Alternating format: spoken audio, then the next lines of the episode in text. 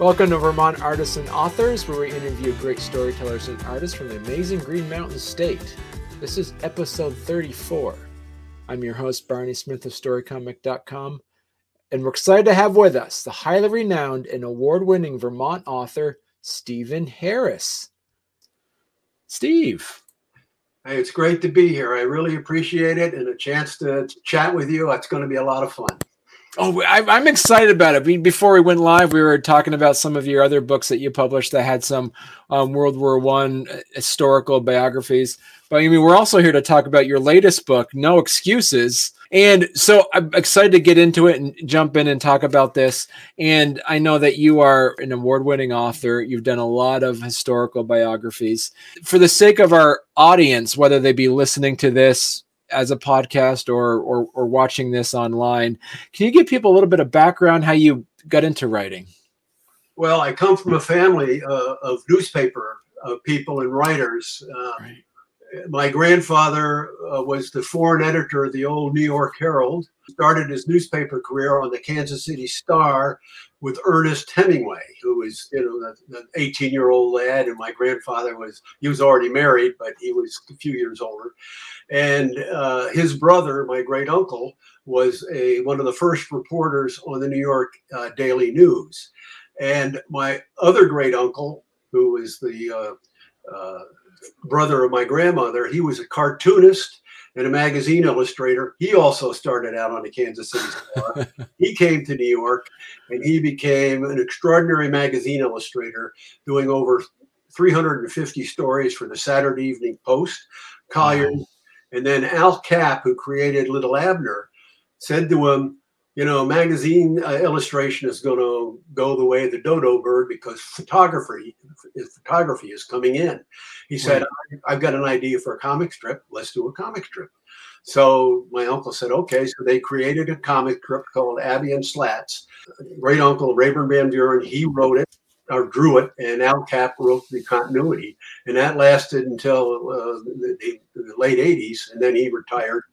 And uh, and my mother was a freelance writer, and my sister was one of the first women to work for Sports Illustrated. When it came back back in the 19 early mid 50s, I I happened to have the actual first uh, Sports Illustrated issue. Uh, when I was a little kid, I thought that was kind of neat. And so it was just in, in my blood. We'd sit around the dining room table, we'd talk about writers and writing. And, you know, I started uh, my newspaper career in a hometown newspaper. And and then I worked for a daily in, in Vermont, and, uh, and then I wound up. I got drafted and went to the army in the '70s and '60s and got out, and then I got a job working for General Electric as the editor of their corporate magazine. That was a great job. Well, yeah, because you did mention so you worked for the Burlington Free Press for a bit, correct? Yes, I did. I was in their capital bureau in Montpelier, uh, you know, covering uh, uh, state capitol and uh, seeing what was going on, what kind of shenanigans were happening with the legislators, and uh, that was kind of interesting. And I did that, and, and then I went back down down from Connecticut. Then I went back down to Connecticut and I'd worked for my old newspaper again as an editor.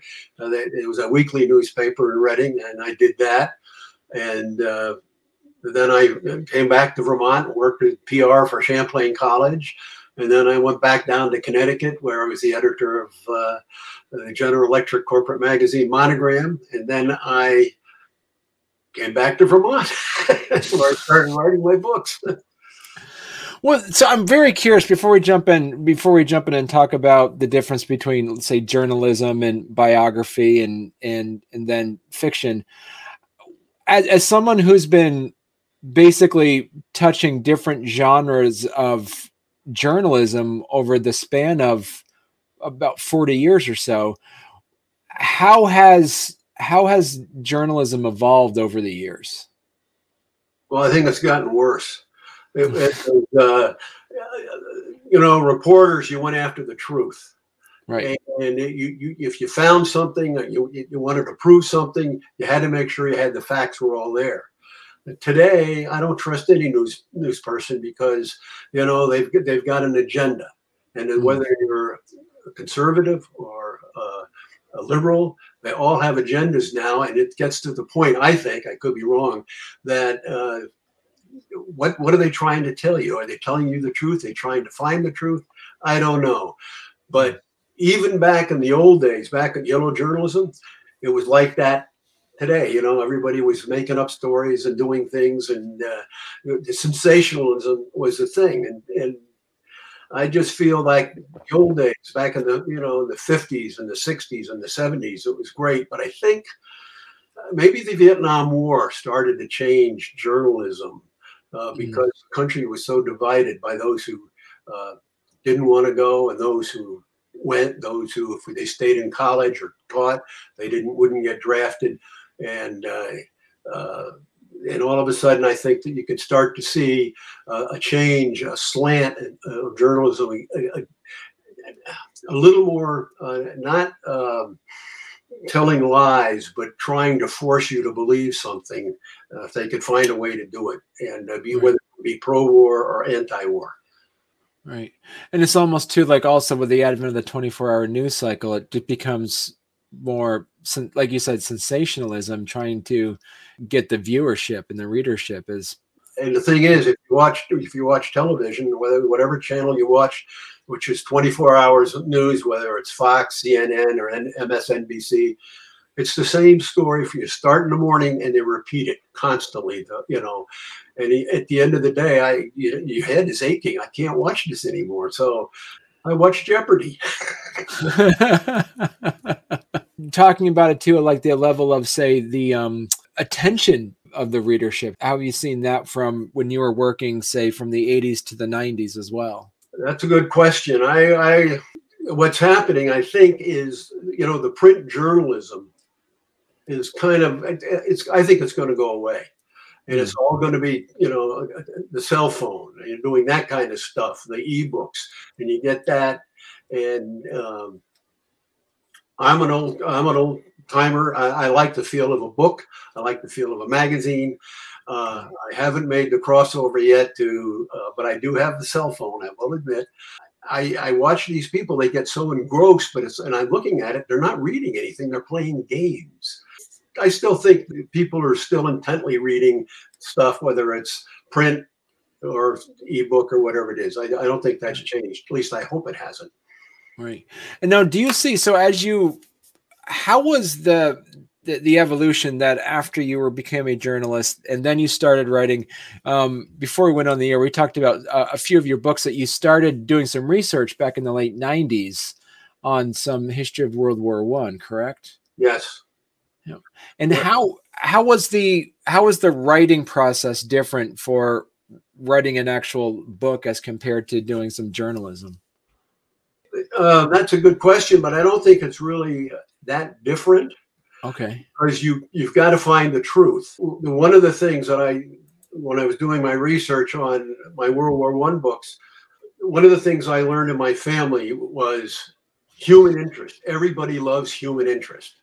Mm. What's going on with this person? Who is this person? How does how does that person affect this person? And so I knew that to get to make my books work, the World War One books, I had to find the human interest. I mm. knew the battles and I knew the, the history of the regiments, but I wanted to know biographies of the soldiers themselves. And so the main thing was to find the families because all these soldiers, when I started researching, of course, had been dead uh, for a long time. So my wife and I started doing going through obituaries, doing all sorts, going to uh, uh, historical societies in the towns where these soldiers came from, tracking them down and lo and behold, I was surprised at how many families had letters, had memories, had stories that were passed down. And that was how I was able to develop a different thing than than you know regular journalism where you usually find the person who's you're writing about or the situation that you're writing about and it's right there in front of you but when you start to do the history and you start to track down the families it becomes uh, a totally different way of, of, of gathering the information. Hmm. Um, and I know before we before we went live, we were talking about the almost the the lack of general knowledge, historically general knowledge of World War One as compared to say World War Two. Um, do you? I'd be curious as well. Was there a lot of push for to have that historical knowledge of of as it was called the Great War right after that right after the Great War and before World War II started there was a span of there was a span of about 20 well 15 plus years in between those there was there, there were a lot of good books that came out of that at that time hmm. And one of them of course was all quiet on the western front which is considered, you know, one of the great war books ever. It's a novel ever written, and it was written by a, a soldier who had participated in the war, and there was a lot of uh, uh, it, so much interest in the war. And then all of a sudden, it, people just got tired of you know hearing about the war, and it just kind of dropped off. And then all of a sudden, bingo, we're in World War II, and uh, then the same thing happened. But the interest in World War II has lasted and is still strong all these you know all these years later. Right. And do, do you th- do you believe part of it could be the fact there was such a definitive quote unquote villain that people can kind of point to for world war ii that would might have been lacking in in world war one?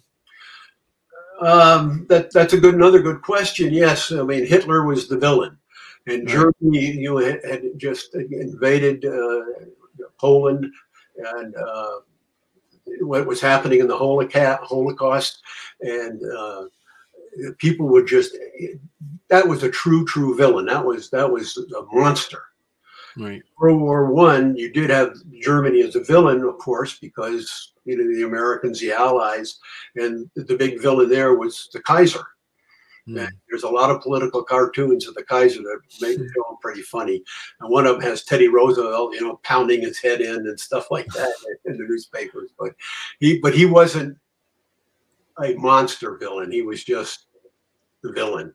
And one of the things that you know that started the war was the uh, U-boats, the uh, uh, sinking of merchant ships, passenger ships, and then of course the sinking of the Lusitania that killed that killed over 1,000 people, including almost 200 Americans, and that almost started the war. And then uh, little time passed, and then another thing happened, and then the war started. So how did how did journalism prepare you to research to make these historical biographies?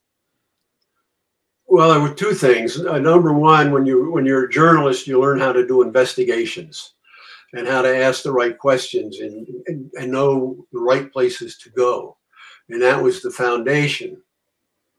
Um, and so it was just a stepping stone to uh, start doing the research, you know, for these books. So I, I did have that investigative training uh, that I and experience that I learned in all the years that uh, you know I was a journalist. Hmm. Um, and you did, as we did mention earlier, you you put out about four books about World War One, correct? I did. My you have it posted there. That was my first book, and what happened was, I was uh, my great uncle Raeburn Van Buren. He was in the Seventh Regiment. I happened to have his bayonet, and I happened to have his helmet, but uh, I never talked too much about him about the war. I was always talking to him about his cartooning and his magazine illustration career in New York. And and uh, when he died, I was up in my mother's uh, attic, and I found this box, and it was filled with letters that he had written from the Western Front to his mother, my great my great grandmother, and I started reading the letters. I couldn't put him down. He was a great writer. He had cartoons. He drew, uh, drew uh, scribbled cartoons on the letters that he wrote home. And uh, as I read them, I said, "This is a book."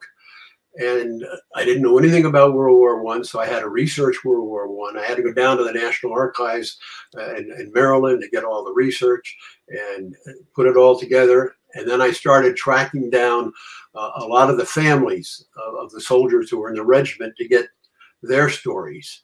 And uh, all of a sudden, I had a story, and I wrote the book, and it just mm. it just worked out that well. And uh, and as I told you earlier, there was an experience at Camp Wadsworth in South Carolina when the 7th Regiment, which was made up of all the rich guys from the up, Upper East Side of New York, were down training uh, with the New York Division. And while they were down there, uh, the War Department sent uh, the regiment from Harlem, all these black soldiers down south in 1917, which was, mm. uh, I thought, a bonehead decision by the War Department. Why would you send black soldiers down from New York down to right. South Carolina? And uh, there's going to be a race riot. And there almost right. was, and they sent the, the Harlem Hellfighters before they were named the Hellfighters to uh, back to, to France without training to be out of harm's way, oddly enough. And as they were leaving Camp Wadsworth, they had to march through a gauntlet of white soldiers made up of their brethren, white brethren from New York City, the 7th Regiment. And as they marched through with their rifles on their shoulders, the 7th Regiment, the soldiers sang to them George M. Cohan's stirring song, Over There. And I said, wow. I got to write a story about the Hellfighters. And I did. Wow.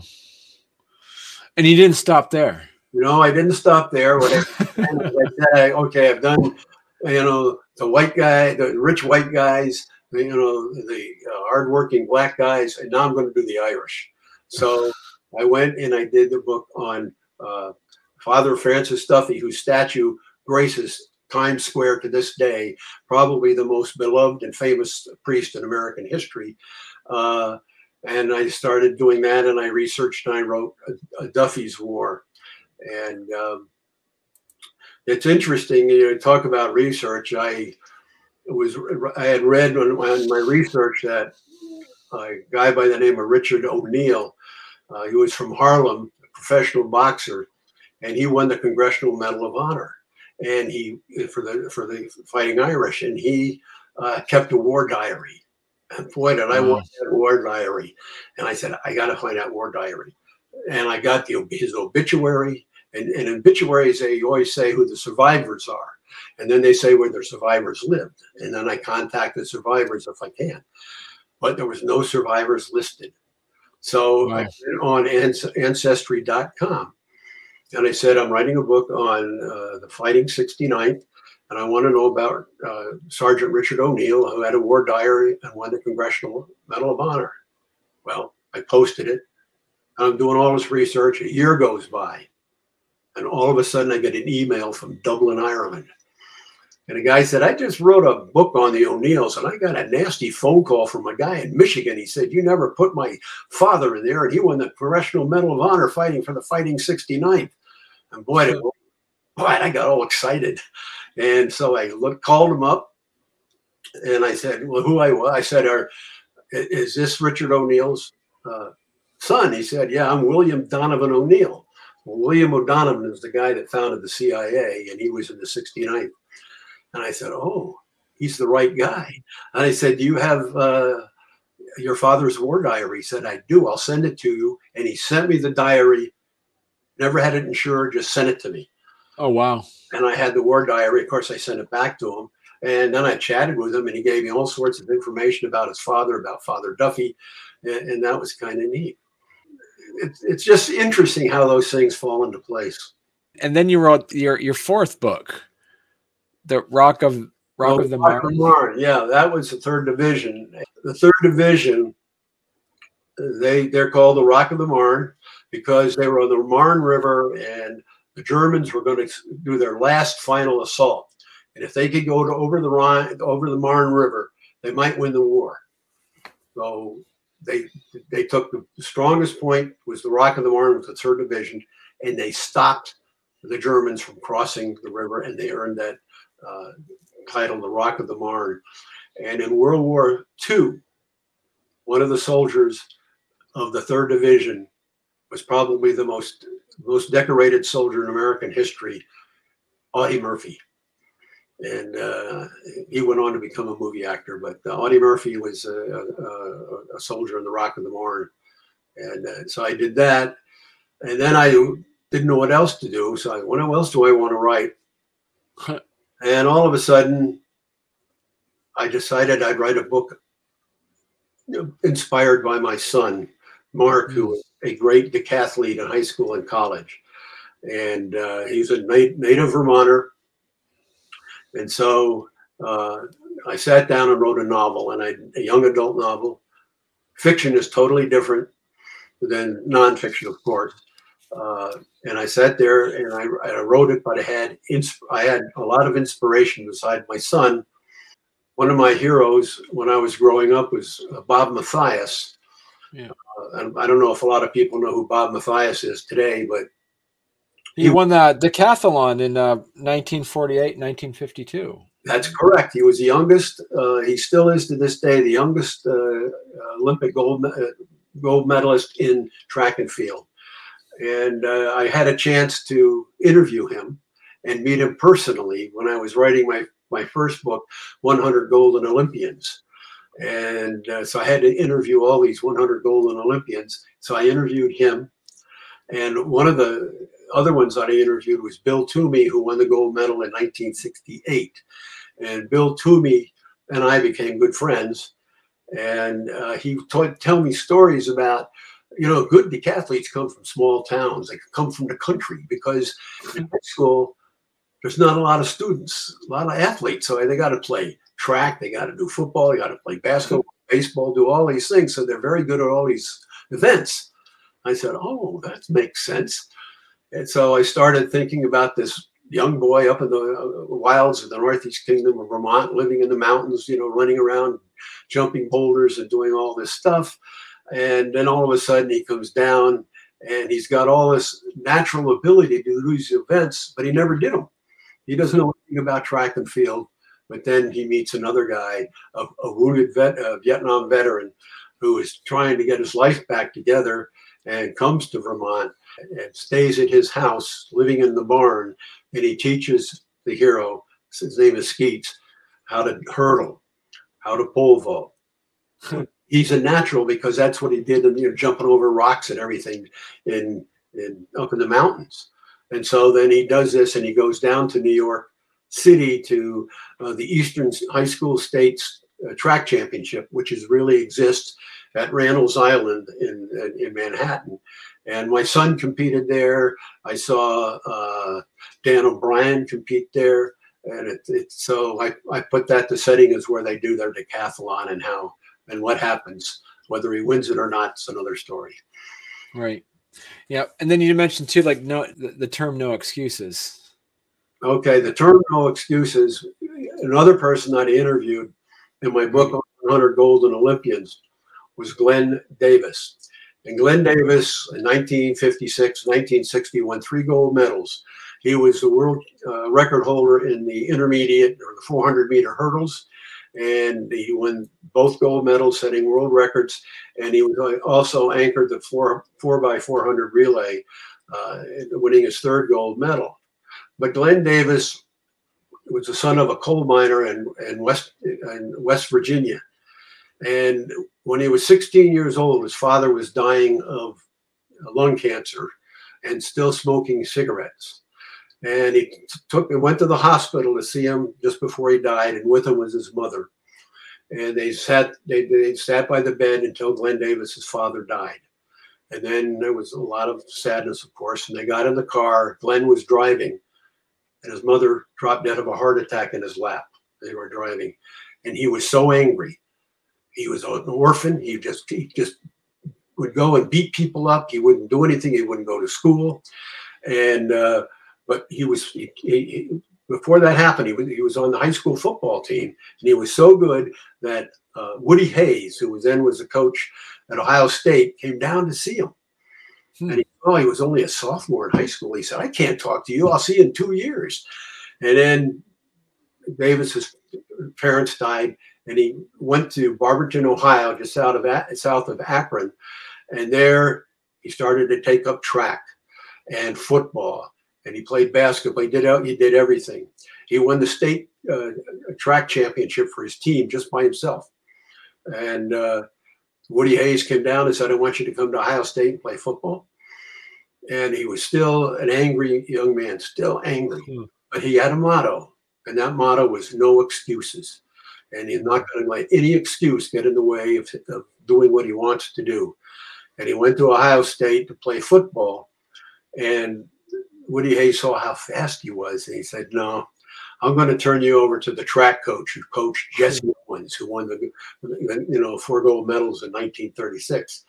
And then from there, uh, Glenn Davis went on to become, uh, you know, the fastest human. He even played football for the Detroit Lions. He was playing catch at in Ohio State Stadium, uh, and um, uh, Howard Hopalong Cassidy, who won the, uh, the uh, Heisman Trophy, playing for the Lions, said, "Come on out and try out for the Lions." He did. He made it. Uh, he only played a couple years, and then he, he um, quit. But uh, had no excuses. That motto that he had carried him through, got him past all the hard times, and uh, that's why I use that as the title for the book because the two protagonists in the book have to overcome certain things, and they decide. And and the the, the uh, Vietnam veteran, he's a wounded Vietnam veteran. Uh, he's the fellow in the wheelchair.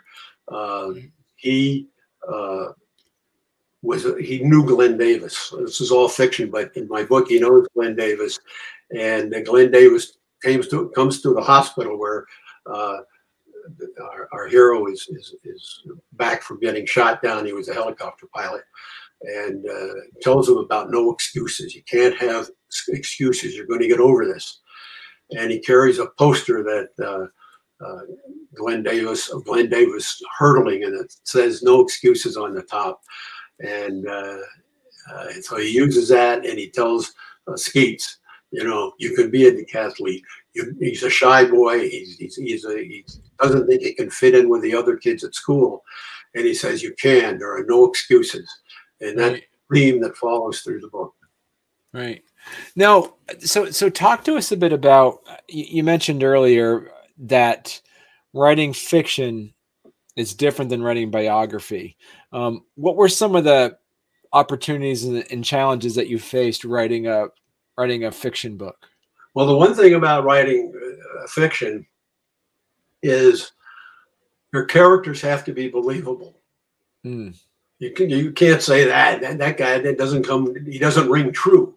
They've got they've got to ring true. And so when you're writing it, make sure the the character the characterizations the things that this uh, person will do are not off the wall something that would, wouldn't make any sense if you follow his character. His character's got to be true all the way through. I mean, it can change, but you know, and a lot of books change. This is the no excuses. That's what happened to Skeets. He changes. Right. But to say that, that that that part of him is always true. That one thing that that that, that string that follows him is always true. And and that's what. And the other thing is, if you're going to write about an animal, make sure that what you write about that animal is true. You can't have a you know a five-legged possum out there, you know, you know running laps. You got you got to make sure it's sleeping in the road, but uh, but you got to have those kind of things, and you got to make sure that in Vermont you have the Green Mountains. Okay, they're not that tall, but they, they're they're magnificent. But you can't put the Rockies. You know, can't say they're you know they're fifteen thousand feet high. You can't do that. You got to have everything's got to be true, but everything else can be made up. You know the the plot line, of course, is, is, is all made up. Mm. Did you find it easier to write No Excuses as compared to your World War One biographies? It's never easy to write. you know, it's uh, the the one thing that was probably easier is I didn't have to do a lot of research. Right. But I guess over time, I had been researching No Excuses because I'd always been interested in the decathlon. And eventually I wanted to write a book on the history of the Olympic decathlon. Mm. And I started researching the decathlon. And that's how I became friends with uh, Bill Toomey. Uh, and uh, he and I became friends. And actually, we grew we grew up in the same uh, in Fairfield County, Connecticut. He grew up in New Canaan. I grew up in Norwalk, two towns that abutted each other. He's a couple of years older than I am, but we never knew each other. Uh, but now we do. And uh, I was just, just talking to him about the decathlon and how he would say that uh, good decathletes come from small towns. Uh, look at Bruce Jenner, uh, Caitlyn Jenner. Bruce Jenner came from uh, Newtown, Connecticut, his Sandy Hook, actually. That's a very small town. And Bob Mathias came from San Joaquin Valley, in a small town, Tulare. That's a small town. So a lot of these guys came from small towns. And very few of them come from you know big cities because in a big city you go to a big high school you're only going to play one sport probably because there's too many other people playing sports. That's his theory. I bought it. My son came from he, he grew up in westport which is a suburban town of just outside new york city but it's a small town. And he played track and he pole vaulted he played basketball. He did the decathlon in high school and then uh, he went to George Mason to be on a, track athlete. He was down there for two years and he dropped out. And he was building houses, which is what he really loves to do. And one day, a guy named Rob Muzzio came by and said, I want to make the U.S. Olympic team. Will you train with me? And Rob Muzzio had been the two-time NCAA Division One decathlon champion at George Mason. And so my son trained with him. Mm. And at Randall's Island in New York, they had a chance to make the U.S. team that was going to go to the World Games in, I think it was Japan. And Dan O'Brien was there, Dave Johnson was there. Both guys were going to go on to win medals. And, and there was a whole bunch of other guys that were, you know, obviously were competing. Rob Muzzio made the team. Huh. That inspired my son. And then Rob Muzzio made the U.S. Olympic team and finished sixth, which was wow. great. And my son came back home and he said, Dad, I'm going back to school. I want to make the uh, U.S. Olympic decathlon team. Mm-hmm. And college, he won the internet in the New England Intercollegiate Decathlon Championship at Dartmouth. And then he got injured and ended his career. But he now coaches. I mean, he, he he's he's building. He loves to build stuff. So he's, he's in construction, but he coaches. He comes in Middlebury, where he lives. He coaches at the Middlebury College and at the high school. He teaches the kids how to do pole vault, and that was his record. He was, you know, a three-time New England pole vault high school champion. Right. It, it, and it seems as though like your book, No Excuses, seems to combine three of your favorite things almost is one is the decathlon one being the olympic piece one is having a vietnam vet in there and you've wrote about wrote about war stories and you put it under the backdrop of of, of vermont which as you mentioned earlier has a lot of family history uh, with you with, with with yourself and your son. Now was this were you deliberate in adding these three ingredients into a book or was this something that happened as you were writing that's I you know I don't know if I thought of it that way. I just needed I, I wanted the kid, you know, to do the thing, but how am I going to get him to, to uh, uh, learn these events? Being shy and not going out for any of the, of the, teams in high school, and then all of a sudden I said I'm going to bring in uh, a, a, Vietnam veteran, but he's got to be wounded. Hmm. Uh, so he's got to have a reason why he's there so I, I put him there and I so I developed his story. So I developed both stories and I have a few other people, uh, their stories developed, developed, including a girl. You got to have a girl. You got to have that romance, you know, that uh, kind of there. So I brought her in and that worked out. And uh, it took me a while to develop her because I come from a family of four sisters. So I, and I, two grandmothers and my mother, we all, they all lived in the same house at the same time. and I was like the lonesome guy. I think I did a pretty good job with her, try, trying to develop her character, you know, from a guy's point of view. Right. And that may have been the hardest thing. Right. And, and and I think you said in a previous interview too is that the the main characters are almost seem to be like an amalgamation of um, Bob Mathias, mm-hmm. uh, uh, your son Mark, and also Glenn Davis. Is that correct? That's correct. Yes. Yes. They're all three. of I, I, I could see, you know, Glenn Davis, a guy that had to overcome so much uh, uh, sadness in his life that made him so angry. And in that way, he was a handicapped guy. And then, of course, uh, you know, Bob Mathias, you know, being so young and trying to, you know, he, when he competed in 1948, he competed against World War II veterans. Mm. And uh, they were mad. They wanted to win because they, they couldn't compete in 1940. They couldn't compete in 1944. Right. So 48 was their chance, and they really wanted to compete and win. And here comes this little bratty kid from California, 17 years old, and he blows them out. Just it was just so great to, to, to interview Bob Mathias to hear his story and how he won in 52, and he could have won in 56, except back in the day, you couldn't make money off of your fame as an Olympian. And he started in, a, in his movie, The Bob Mathias Story, in 1954, I think it was. That took care of. He could have won three in a row. He didn't, and that's I, that movie was what made me when I was a little kid. When I saw, I was a teenager when I saw that movie. That made me a. He was my hero. Now, let to talk to us a bit about your your process. Now, when when you first wrote your first World War One book, that was back in the early 2000s. So you have about 20 years, a little almost 20 years of experience, and you've written five books so far. How is your process different from your first book to this book? Uh, it hasn't changed at all. I think okay. I, I think you have to get into a rhythm. Hmm. And that means you've got to get up, you do little things that you do, but you got these habits that you do. I have to do three crossword puzzles in the morning. So I do three crossword puzzles. Then I read just a little bit to get my brain going. And then I sit down and I write. And I try to write, you know, 100 to three to 400 words a day, depending on how the day is going. And uh, then, then, then I will think about it. And even sometimes I can't sleep at night because I'm thinking about what I wrote. I'm thinking about what I'm going to write, how am I going to write it. And then I come down and then I rewrite. I sit there and I rewrite. I'm just a terrible rewriter or a good rewriter. I don't know, but I rewrite a, a lot. And then I get it. And it has to be on a clean sheet of paper.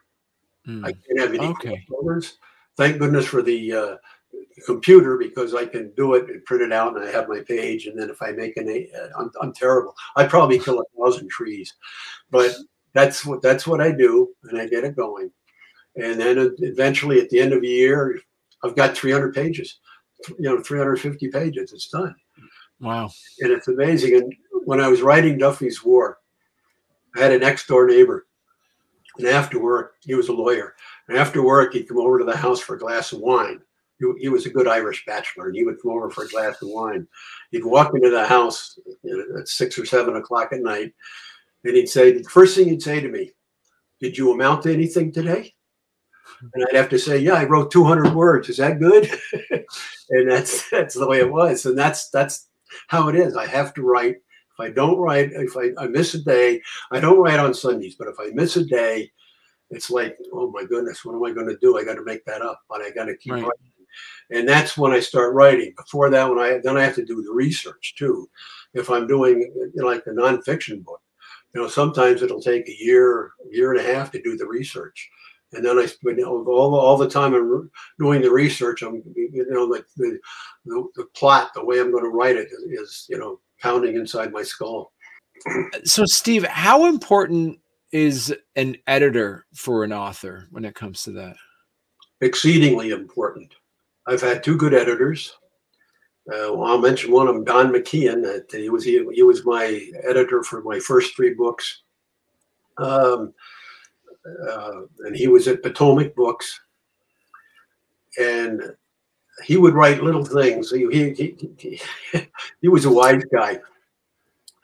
He, he would make little snide remarks in the column sometimes and get me get me mad. And I call up, I'm just kidding, but you got to understand what I why I made that change. Because they you think you've got it all. Right. But you don't. And an editor is, you know, he's there to make sure everything comes out. He's, he's like, you know, you're a dirty pair of pants on the ironing board. He's the iron, and he does that. So that's that. You got to have a good editor. And my book on uh, uh, Rock of the Marne, I had a good editor at, at Penguin Random House, and she was terrific. And then she vanished. Hmm. Nobody knows where she went. Huh. And, uh, I always wanted to thank her and whatever it was, but she was gone. But she was a good editor. Um, in my uh, no excuses, I had a good editor at, at, at Rootstock uh, Publishing. I was very fortunate to have a good editor there as well. Uh, mm. I wrote 100 Golden Olympians for the U.S. Olympic Committee, I was not only the writer, I was my own editor. And, okay. But uh, I, I, my wife is a terrific proofreader. She's great. She reads everything, and uh, she doesn't write snide remarks on the, on the column. She whacks me on the side of the head. what do you mean to say that? but she, she was good. And so, so, how how so you you did mention that you rewrite a lot of things. Yeah. How that process where you start out you start off being your own editor. Do you see that as doing the work of an editor and you're able to you know uh, self delete certain parts of it? Or do you feel as though that actually hinders the work of an editor? Because you might have taken some things out that an editor might have, might have suggested leaving in. Well the editor will not see the, the, the, the i only send them the finished product. Right. So they don't see all my changes that you know that i edit through. I just i will read one page over maybe three or four times and keep making mm. changes until i feel like i have got it where i want and uh, you know, if I write a chapter or I write an, an article or a short story, I always give it to my wife, and she reads it, and she says, "Did you mean to say that?" And you got this. You, you you're missing a word there, something like that. She always makes sure that everything is good before it's sent out. She does right. This it came out through Rootstock Publishing. Um, how how did you find Rootstock Publishing to do your do your publishing for? Well, it's interesting because uh, my uh, well, the first the first publisher was uh, for 100 Golden Olympians uh, was the U.S. Olympic Committee, mm. and that was a one-time deal. And then uh, when I started doing, I didn't have an agent. When I started writing my war books, my first three, uh, I, I, went through a Writer's Digest looking for a publisher, and I came across it was called, but then it was called Brassey's and they were like one, one of the top military publishers in the world.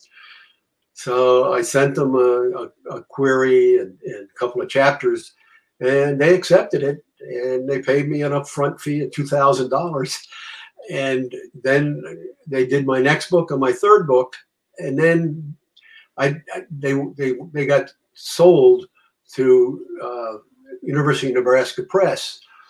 Hmm. And I decided I'm going to try something else. So I got an agent and my agent and I, I sent him about the bar, uh, the Mar- Rock of the Marne because when I was in the army, I remember I would go into uh, the sergeant's office and they always had a poster Rock of the Marne, and I always went, "What the heck is a Rock of the Marne?"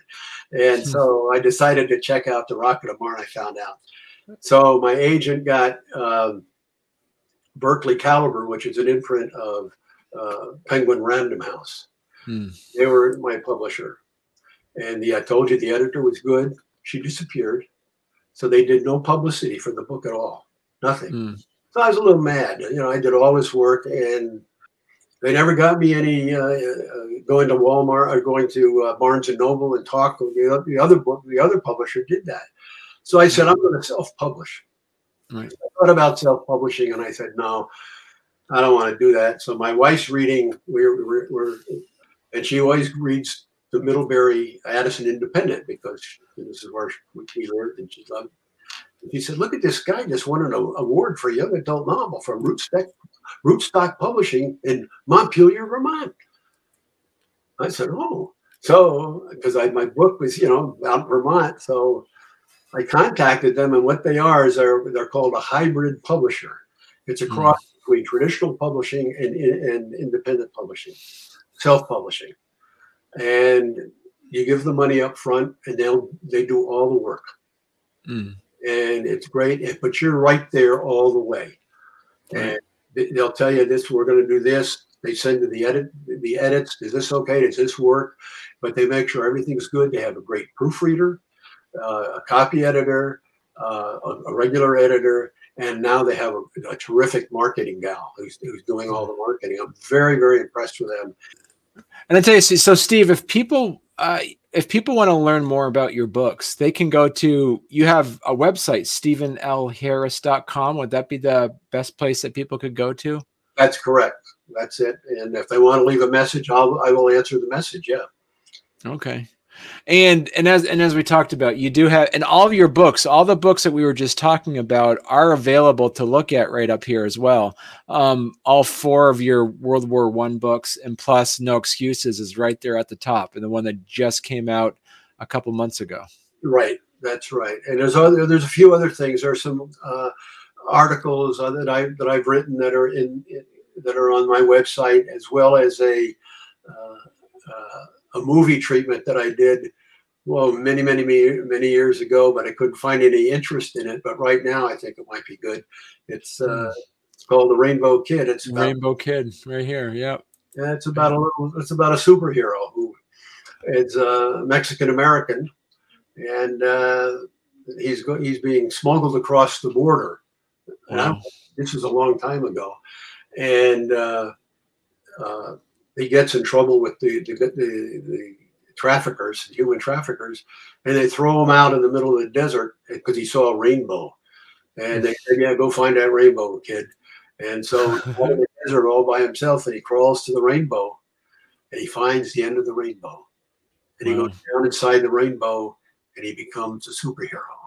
The rainbow. Nice.